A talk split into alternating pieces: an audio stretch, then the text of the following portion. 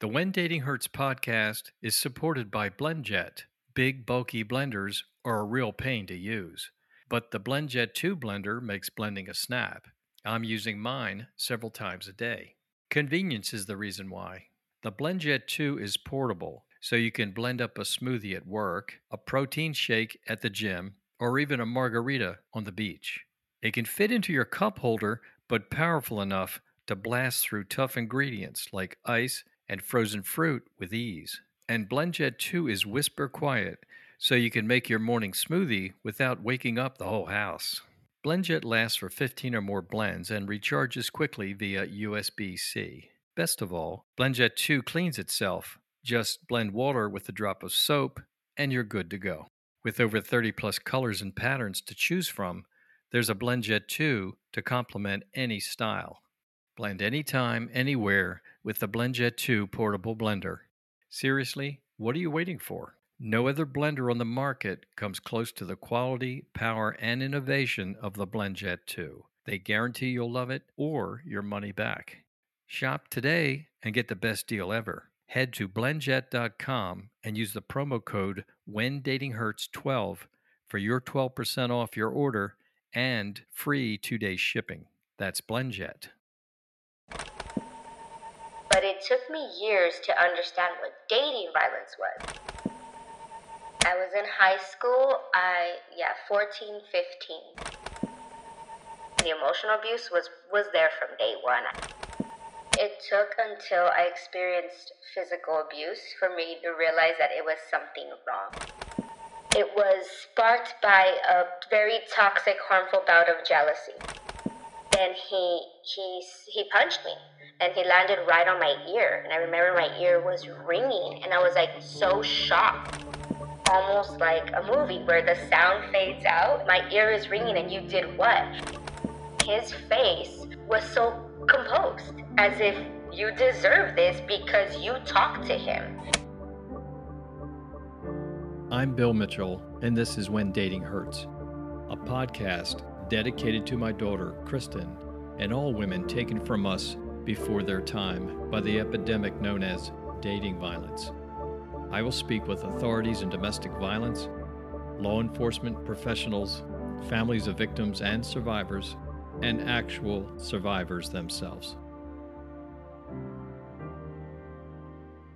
Today we're speaking with my friend Jasmine Uribe. In 2010, she joined Break the Cycle, a nationally recognized nonprofit working to end relationship violence with youth ages 12 to 24. Jasmine is a program innovator and pioneer in advancing national dating violence prevention efforts. In her current role as CEO and founder of Leaders Ending Violence, Jasmine offers a robust set of skills to diverse audiences at a senior consultant level. She's a trained facilitator delivering workshops to both youth and adults related to increasing education, awareness, and support on matters relating to dating and domestic violence, sexual assault, stalking, and cyber stalking. Her mission is to develop programs and opportunities that inspire change, break down barriers where they exist, and build authentic relationships along the way. Welcome to the When Dating Hurts podcast, Jasmine. Hi, thank you for having me. You are very welcome. Jasmine, of all the fields to pick, why did you go into domestic violence for your career? I'm not sure if I honestly picked it or if it found me. Um, the work with domestic violence and dating violence prevention is something that for far too long I grew up being familiar with what abuse was, um, but not how it would affect me in my relationship. I am a survivor of dating violence or a person who experienced abuse, depending on which label I, I want to give myself.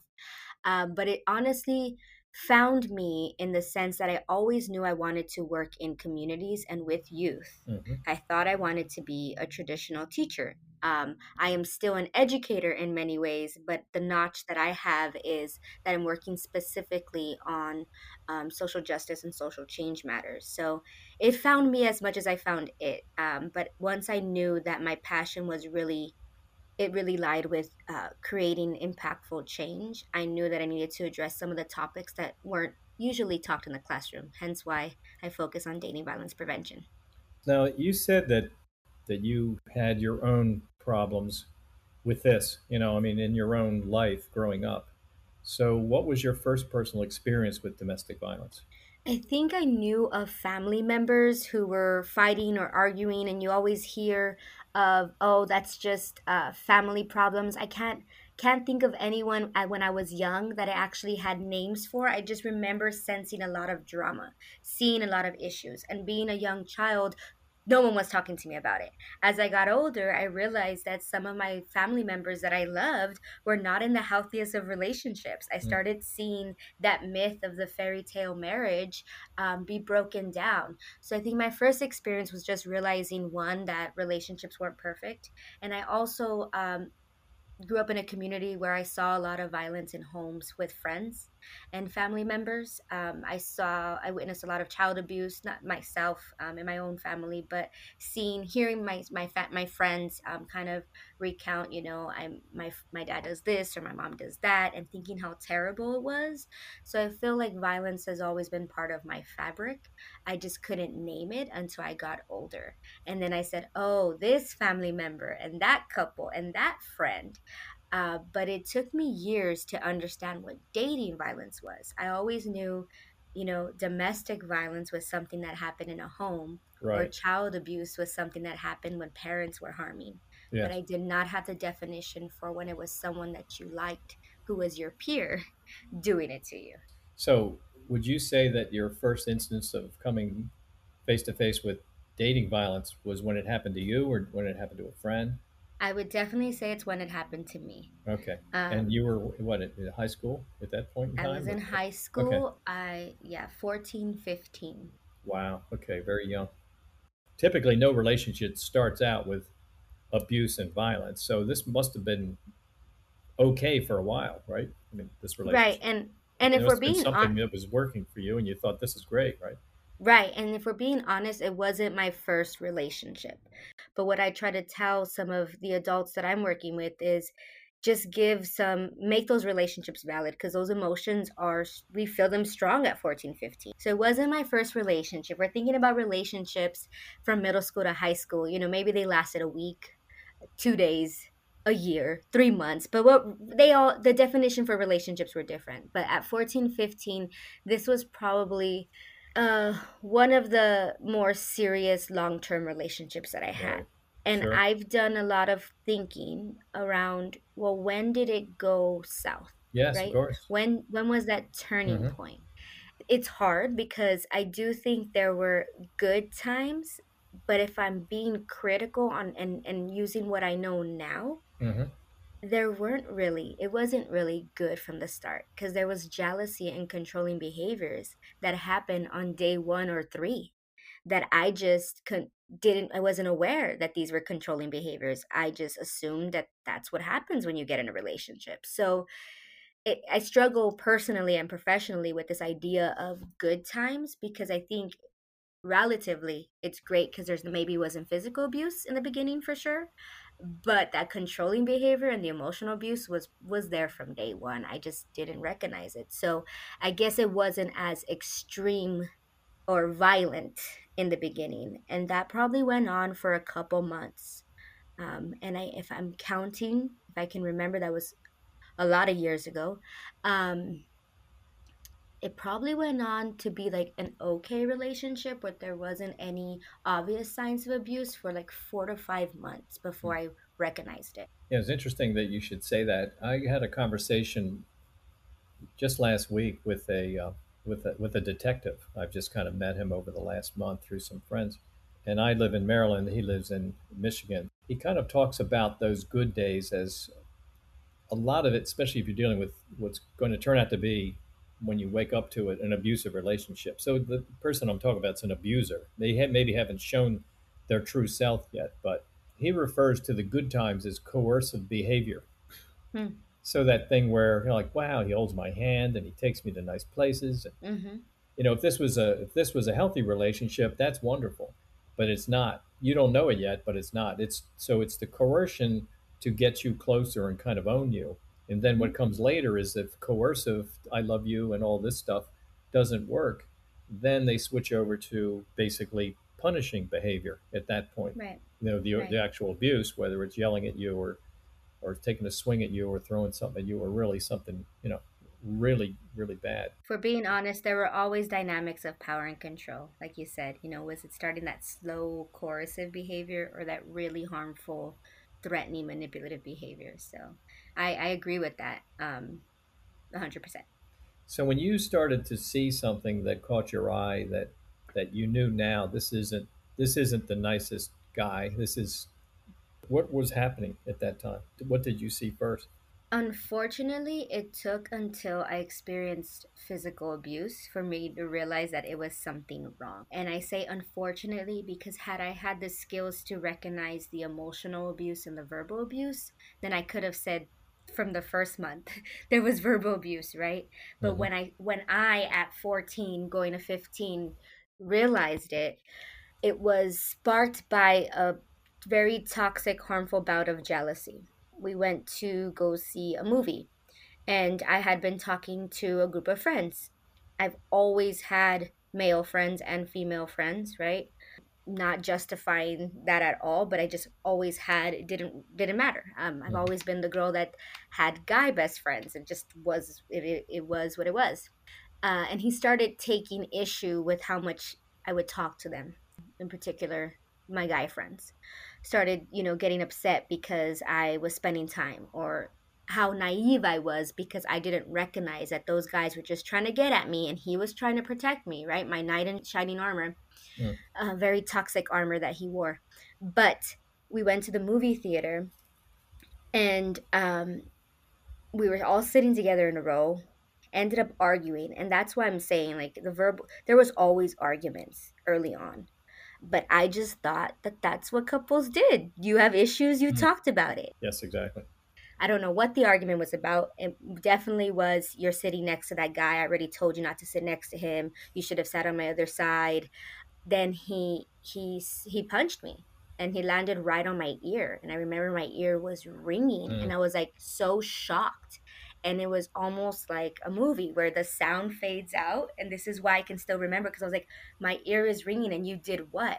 And his face was so composed as if no you deserve this because you talked to him.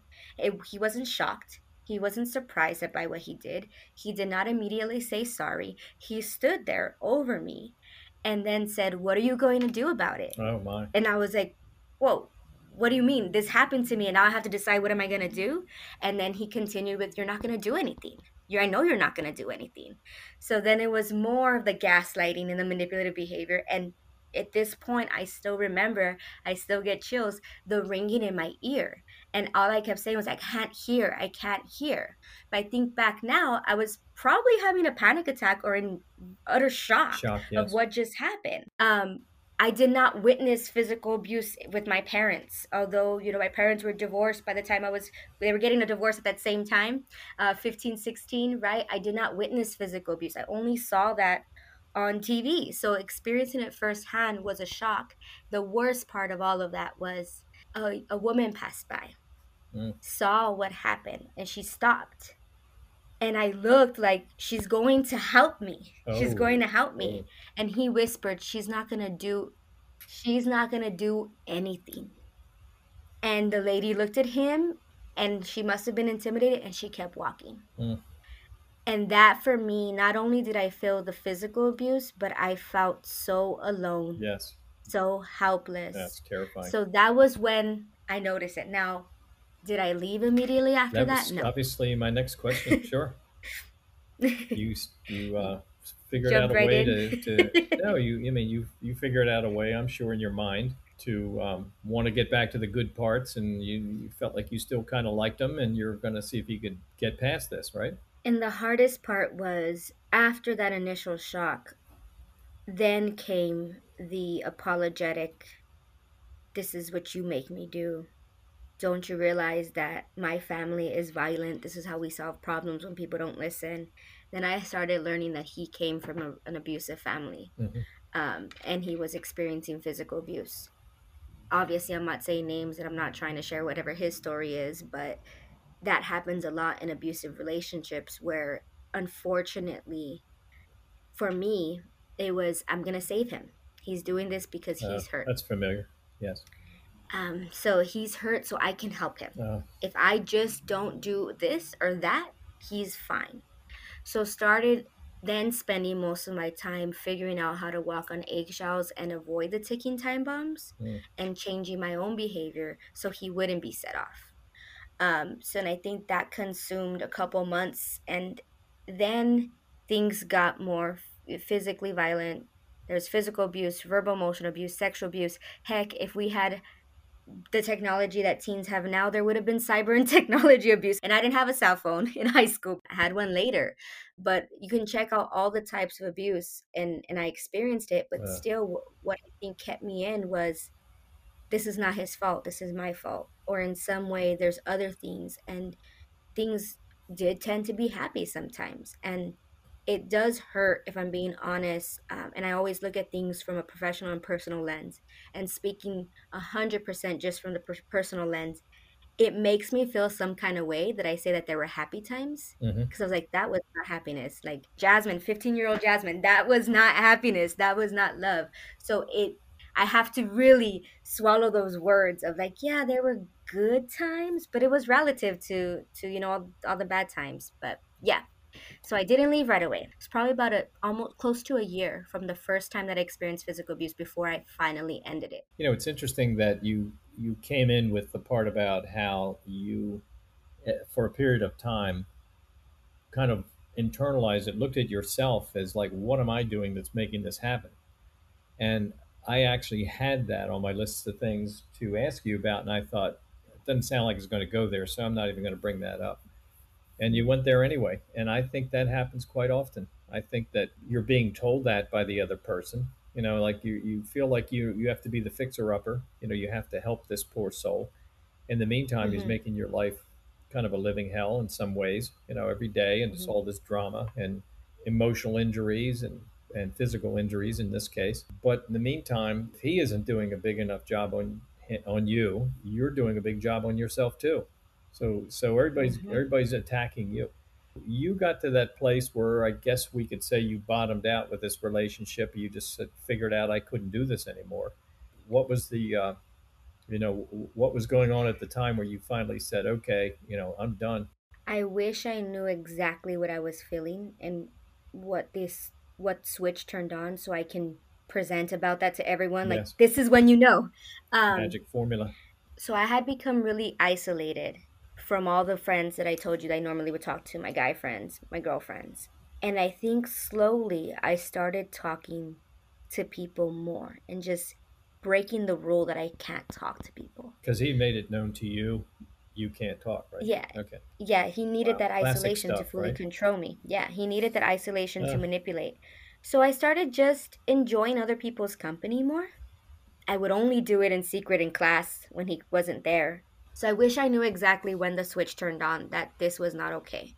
I started talking to friends more. I started spending time secretly because I didn't want him to know where I would text friends that I that I had been separated from or during class school projects like try to uh, pair up with with friends that I pair, you know had before. So I just started to gain some independence back and I was just exhausted. I was tired. I started seeing the smoke and mirrors were just like there and I was like this is not what am I doing? So I just started gaining my independence. I think I started not knowing that I started separating myself from him. There were some ridiculously violent things that were happening at our high school where teachers were starting to recognize things and he was would get really loud or scream and the hardest part was um, some of the people that were there to keep the students safe uh, had personal interests in him um, not getting in trouble because he was involved in a sports team. Mm. um, and they also were coaches for that. So i wasn't getting support there but there was one teacher who before her class period he would follow me and like walk me until the bell rang which meant he was late to class almost every day right? But he wanted to make sure i wasn't talking to anybody so the bell would ring and then i would go into class. Well this teacher started asking me to help her like before the class Mm, and saying oh jasmine i need you to come here and do this i'd be like oh i gotta go so it started giving me distance when I started getting independence and distance, I realized that this is not what I wanted. But I had I was at that point still not telling people what was happening. I feel like this teacher recognized that something was going on, but she and I didn't have a conversation. There was another counselor that would just constantly ask if I was doing okay, but never actually gave me the, yeah. the resource. Yeah. Um, there was multiple breakups. I lost count, probably over 10 breakups because I would break up and he would come back and cry and say he was sorry and make it very difficult or cause a scene at school and i'd be like fine i'm just going to get back with you um, but there was three incidents that i remember where it was like the final three breakups the first was i got in trouble at school because he tried to put hands on me and i punched him back mm. I got in trouble for that which meant my mom had to pick me up from school and i had to explain to my mom who had no idea that i was experiencing this relationship why I would punch this boyfriend of mine. Like, what would come over me?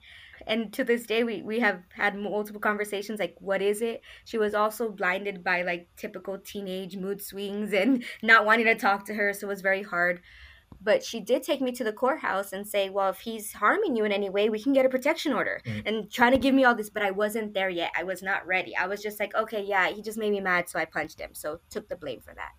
The other incident is when he was threatening suicide at our school and said if I didn't get if I wasn't going to be back with him then he was going to kill himself and hurt himself and he uh, took several steps to stand on our bridge at our high school to show me that he was going to jump off and I remember looking and saying if you're going to do it go do it and I walked away um, which is probably not nice but at that time I was just so tired right but I did go down to find his friends and I said, Hey, I think your friend's gonna go do something really dumb, so you might wanna go help him. Mm. Everybody rushed to take care of him. Meanwhile, I walk with like everybody running to help him, feeling really isolated.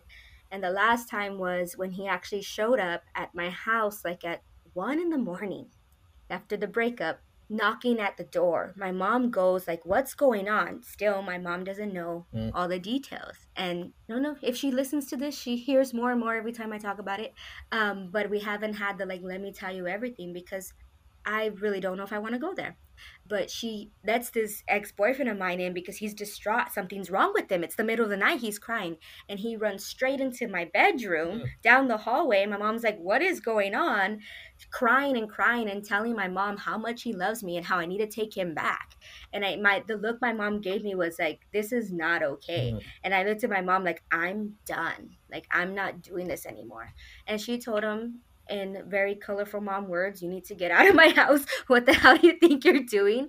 And he got in his car and the tires screeched and it was such a big scene that I feel like my mom and I we looked at each other like, "No, you're not going back." And I'm like, "I'm not going back." We never said anything, but she gave me the look like this is not just you having an argument. Like this is not okay. And that was really the last time. He also was graduating you know, before me. So yes, he thank goodness. There was some distance. But yeah, there was just those three really showy, violent times that unfortunately kept happening. And I think it wasn't until more people started recognizing what it was that I started feeling like maybe there would be someone that can help me. You know, I started seeing that people actually could help. And I had to believe that people could help me in order for me to feel safe enough to leave. Wow, that's just that is a lot. That's a book. I mean, that really is just oh my god. You know, I mean, I'm just so glad you came thinking about it in a good place. Yes. I think back to to everything, and sometimes when I share this, I'm like, this didn't really happen. Like this there's no way. And I was like, no, this is real life. This really happened. And I made a decision a long time ago to to make it matter. And it had to be more than just something I experienced. And that's why I will say like person who experienced abuse because I'm a person first. I'm not a victim. I'm you know survivor. I'll use those terms, but that doesn't define me. I define what I want to do with that. The turning point, I think, for many of us who are experiencing abuse is you have to believe that you are worth it to get out of the relationship. You have to believe that you are worthy of happiness, that this is not happiness, and you have to know that there's people there to help you. And that's a scary part because being so isolated and having so much fear and being told that no one's going to help you and time time and time again having it proven that no one's going to intervene uh, the day that I believed for myself that I was worth much more than what he was doing is when I decided to leave. So maybe that is the secret ingredient. I don't know how to give it to everyone, mm-hmm. but there is a turning point there. It, it's just breathtaking. I don't know how else to put it. Do you think, from your experiences and working with Break the Cycle for, for a good long time, do you think that people who, who go and manipulate and do these kind of power and control techniques and bring the abuse, do you think they actually know that they are doing this when they're doing this? I mean, are they conscious of their behavior throughout, do you think, or is it just them? You know, is just is just the way I mm. roll, so to speak, or is it? Mm-hmm. Do you think they're um, they're kind of the puppeteer and they kind of figure we'll do this for a while and then we'll switch to this? And how much do you think this is actually? I mean, I guess what I'm trying to say is, do you think in some ways they're, although they do things that aren't very nice, uh, do you think way down deep inside they are, they are innocent people? Knowing what I know now and I would have answered this question a different way, having been right in the in the abusive relationship, right? Knowing what I know now, there are some risk and protective factors that exist to why people may experience or perpetrate violence. Mm-hmm. I think environment is a big key player.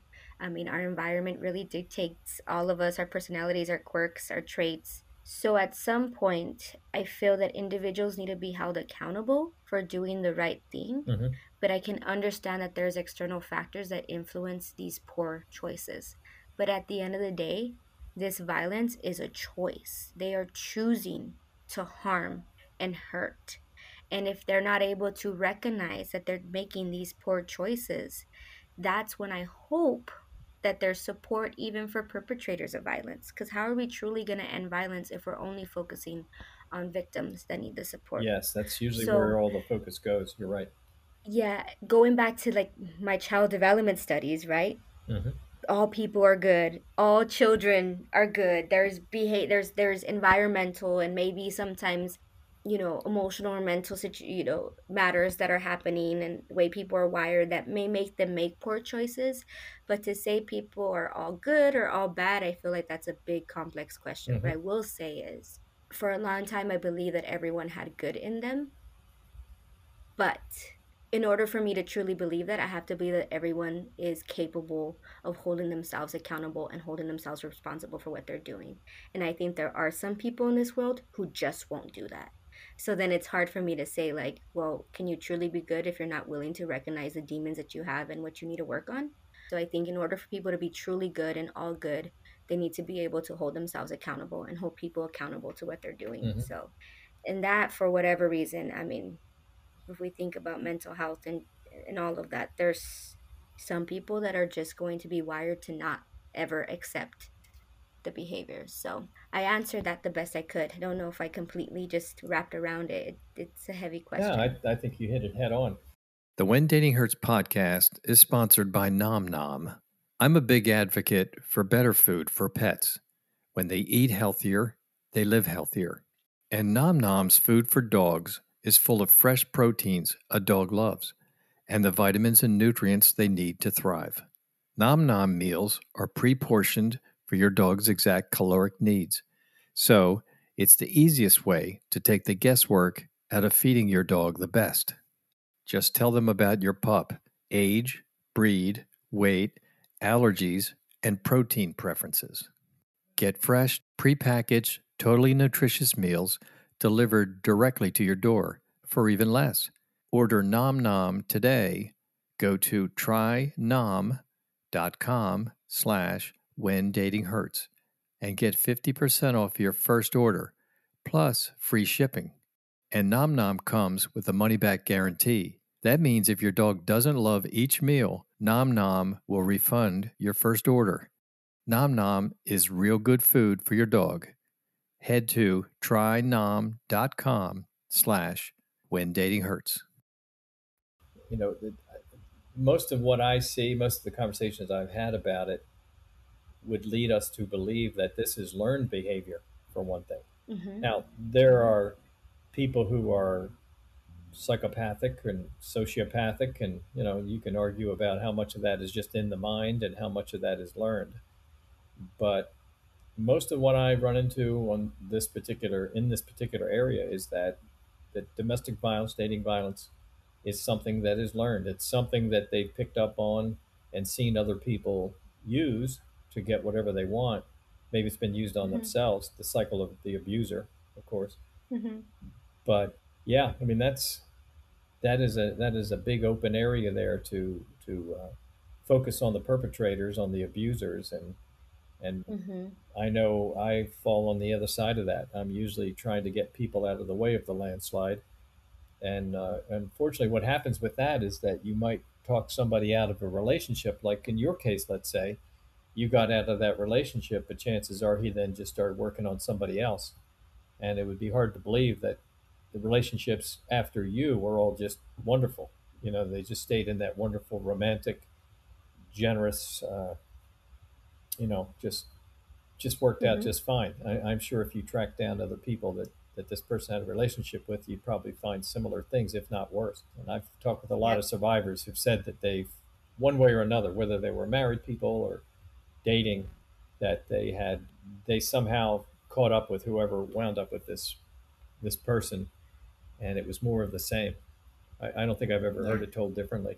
Un- unfortunately, I think you're right. Um, you know, I wish that, I wish that, I guess what I'm trying to say is it happens a lot. It's all too common, and i hate that. Mhm. Um, I just, it just, but then if it's patterns of abuse and then these these behaviors that either they've, you know, and I agree they they learned or they've just gotten away and they've never been held accountable, right?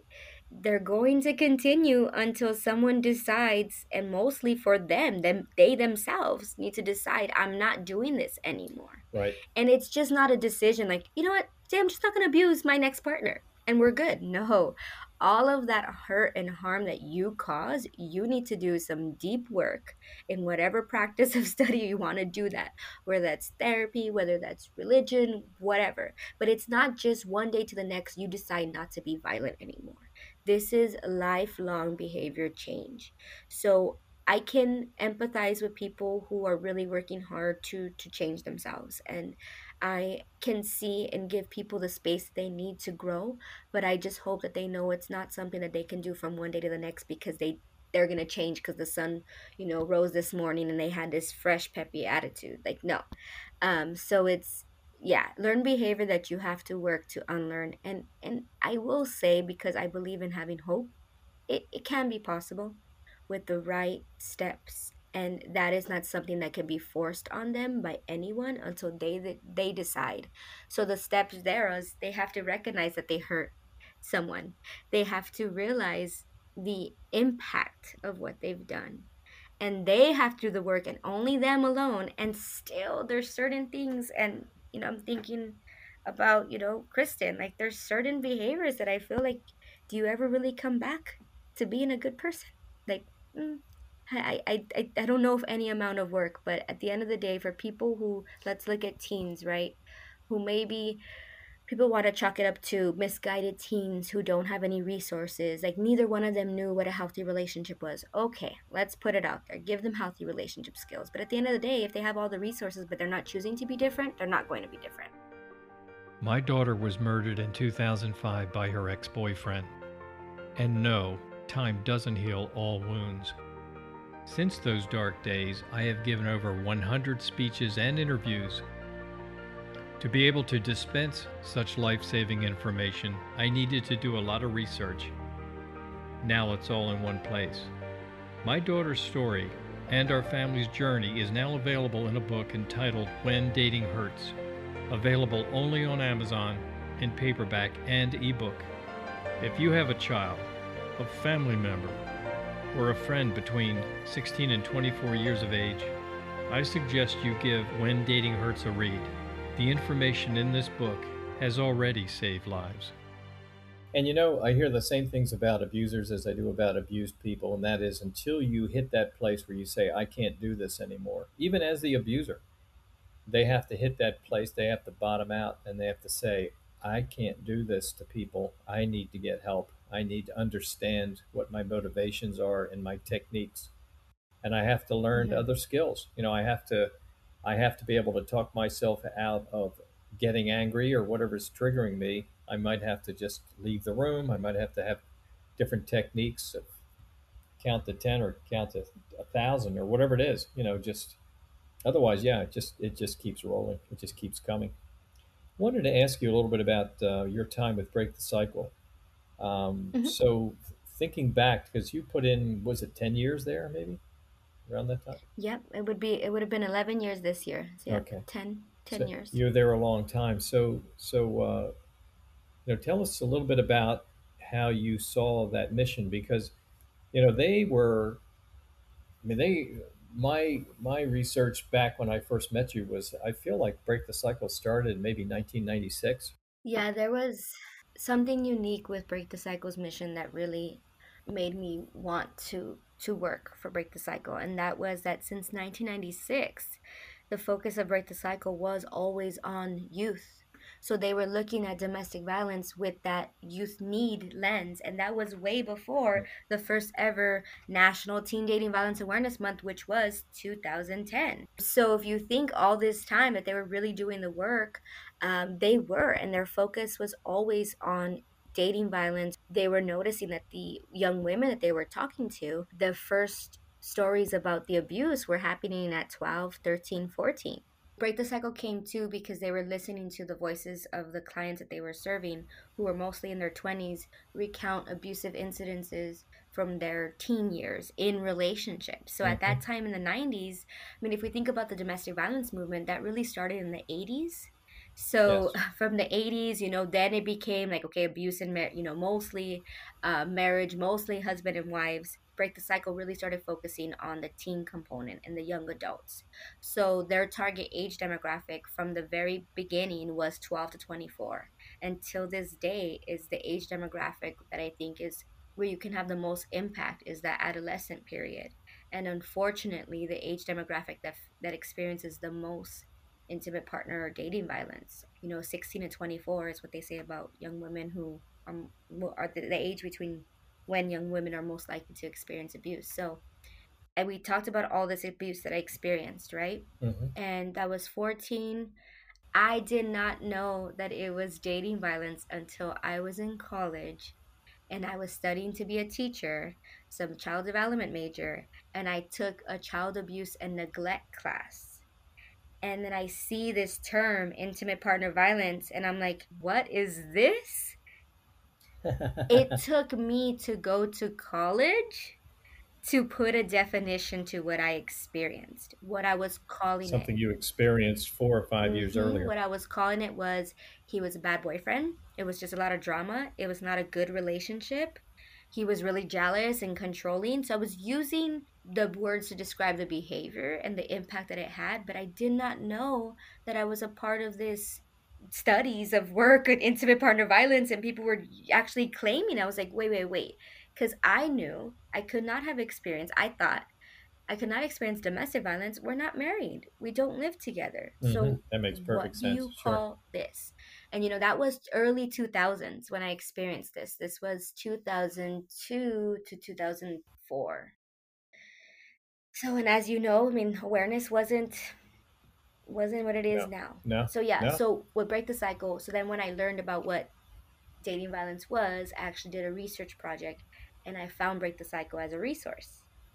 So I started looking as a college student into, ooh, break the cycle. And I like this. And oh, only if I had this when I was a teen. Only if I knew this when I was a young person. Um, I worked at a school district for a while and I was talking to a friend about how I really like this organization. And one day I'm going to create my own nonprofit to work with teens and dating violence casually went on their website and you know when you talk about things that happen and fate and stuff you don't control i was on the website and saw that they were hire- hiring a program coordinator That was fate. and i was about to graduate from co- from college and i was like i'm going to apply i applied and about 5 months later they hired me That's fabulous. so That, that really was meant to be. yeah And like it, you say, uh, and I, it's interesting because I've talked with so many people that say that that these areas pick you, you know, and you know this whole situation walked into your life and meant something to you, and then it kind of rang true at other times, and then before you know it, oh my God, you know, I hear about this organization, and within six months I'm there.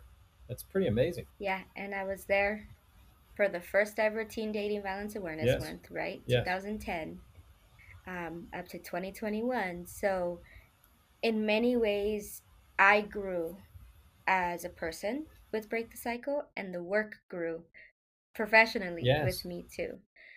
It's a big testament to all the advocates and all the people who just were, like you said, at their wits' end to say, This is enough. Mhm. We're done. We're done not talking about this in schools. We are done not having school policies to keep our middle school, high school, and college students safe. You can relate to this. It takes a passionate community of parents and advocates, and we're just not going to allow abuse to happen anymore. And I'm happy to be a part of that movement, and I'm happy to have led so much emphasis around youth leadership and including youth at the table when we talk about youth policies. That if I walked away today from all of this work, it's not going to happen. I would have more of a smile Mhm. on my face than the sadness that I experienced for being, you know, a victim for Do you so think long. you would have ever picked this field had it not touched you personally, or would just never would have occurred to you, and you would have cruised through your twenties? And I have to be honest, I am a very passionate person. And if it matters to me because it affected me or my family, then that's where I vibe Mhm. towards. So if I didn't experience it, I probably would not have gone down this career path. I think it really does pick you. Yeah. Yeah. It really does. It really does. Um, to do this work, and there's so many different hats that people wear when they work in violence prevention. But my whole business, my whole passion is one conversation at a time. It's a good way to put it. Very good. In order for me to truly talk about what matters, I need to feel it. So, what I'm packaging and what I'm delivering is sharing and let's talk and let's have these conversations, like Mhm. getting rid of the shame and the embarrassment and the fear. So, there's conversations that I'll have, you know, 5, 10, 15 years from the last time I experienced abuse, or and, and it takes me back to experiencing it at that moment. Mhm. And then sometimes it can roll off and I'm fine. But every conversation I have, I know that it's going to impact someone even if I'm not actively doing a presentation, I'm just walking around town, I'll see people or relationships happen. I'll see like the warning signs. And Oh, sometimes like just a nod or a smile and just Uh, are, are you okay? Um, so knowing that I have the power to safely intervene and affect other people's lives because of what I went through, I'm just I personally am not going to be silent and I don't want anyone to feel like I did at 14 and no one's going to help. So I think it also just gave me the power of connection. So conversation and connection is is what I took away and what story I'm going to make. So it's not about them because it really is nothing to do about with that person that, you know, was harming me, with that abusive ex-boyfriend. None of this is about them. It's all about me and what I'm doing now. right. You're looking forward, and and you're taking what you have. You've learned these skills, and highly motivated and passionate, and yeah, I mean, you're doing great things. Tell us about Leaders Ending Violence, this organization that you've now founded. So, you know, give us a little sense of what this is uh, going to become and what it is already. So, Leaders Ending Violence, we're just hitting the three month mark.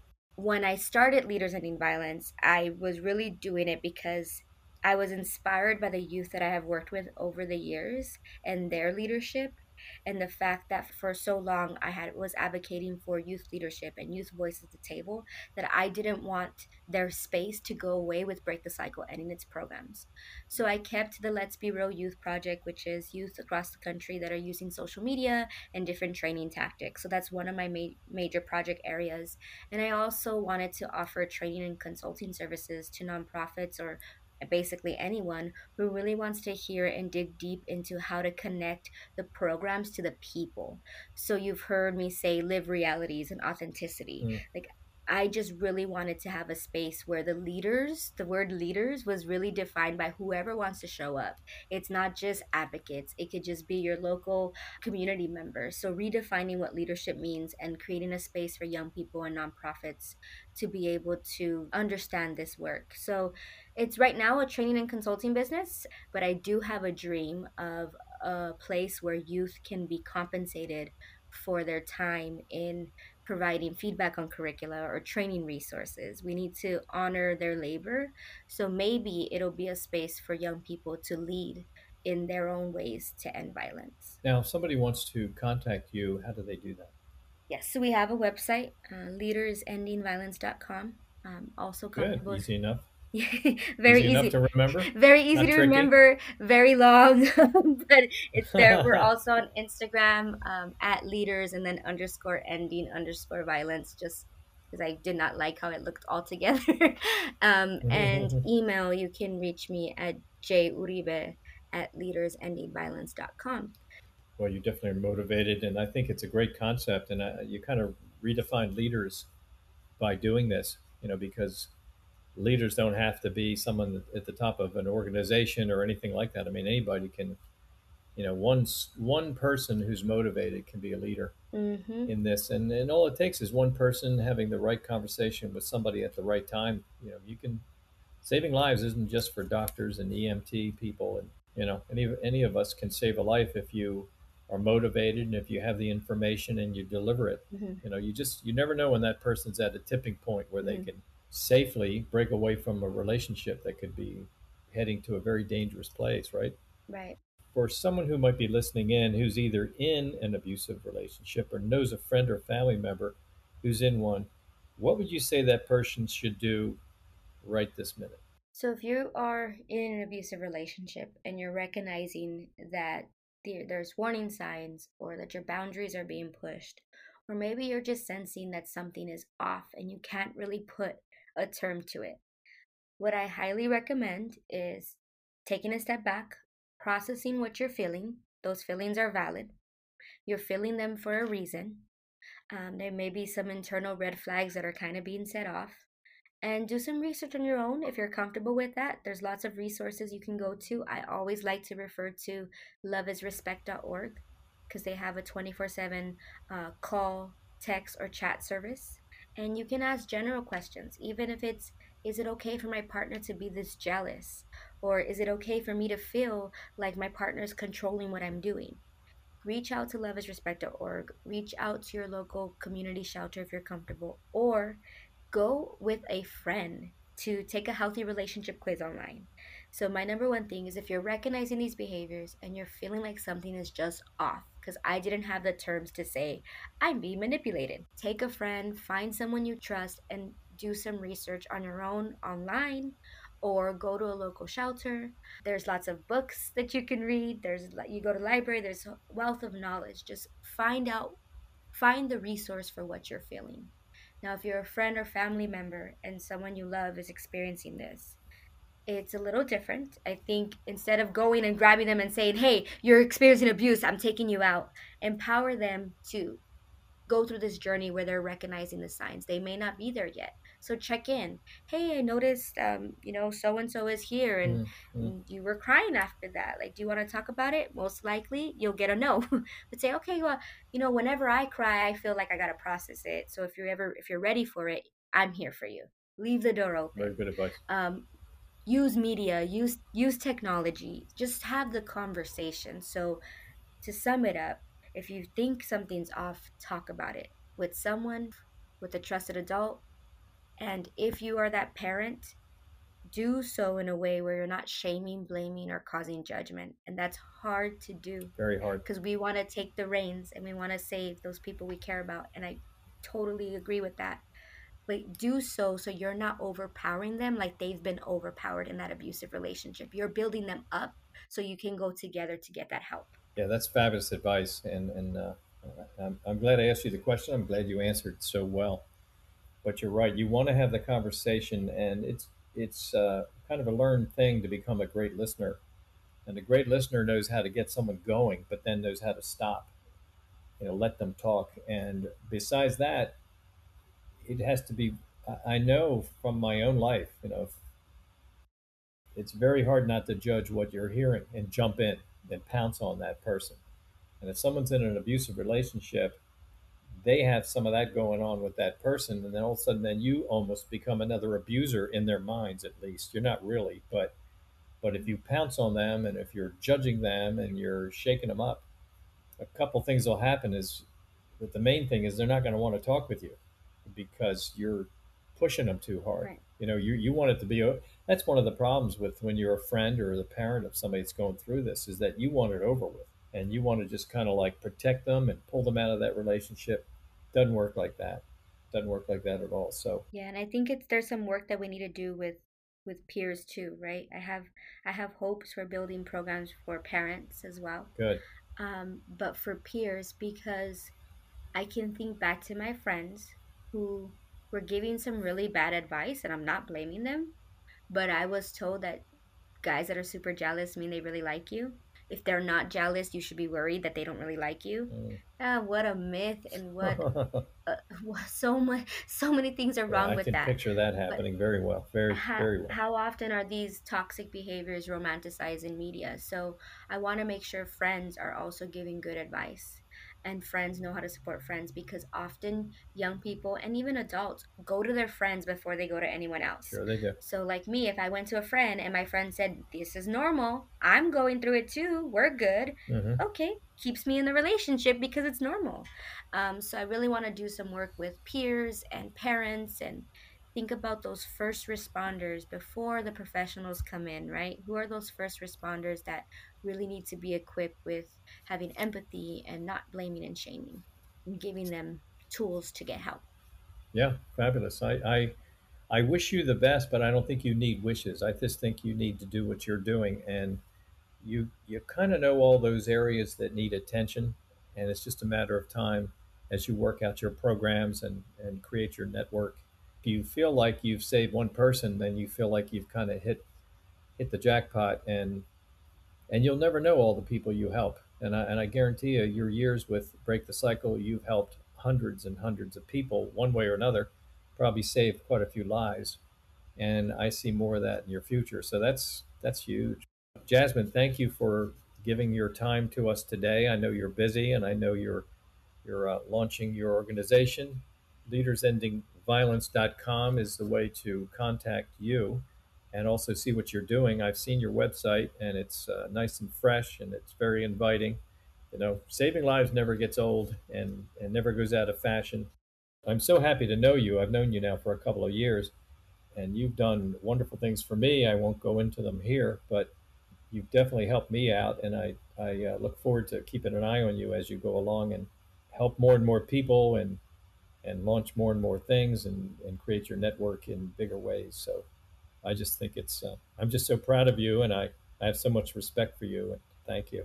Likewise, it's mutual. I'm so glad that our paths connected on something that, you know, isn't a happy thing, but we're making the best of it and we're going to keep changing lives. And I think you wrote when we worked together in the book, um, you know, let's change lives together. And that's the commitment that I'm going to hold to the end. So thank you so much for having me. I do this also in the name of all the people that I know that aren't here anymore, um, because things could be could have gone so much worse. If I thought I was experiencing the worst of the worst, everyone has, you know, another thing that they're dealing with. So, yep, I do this in everybody's name that is not either able to speak up or um, has not realized it. So, Well, yeah, that's a beautiful dedication. Thank you. Yeah, I, I'm glad you said that. That's really something to hang on to. Wow. Well, look, thank you very much, and I'll catch up with you later. Thank you. thank you.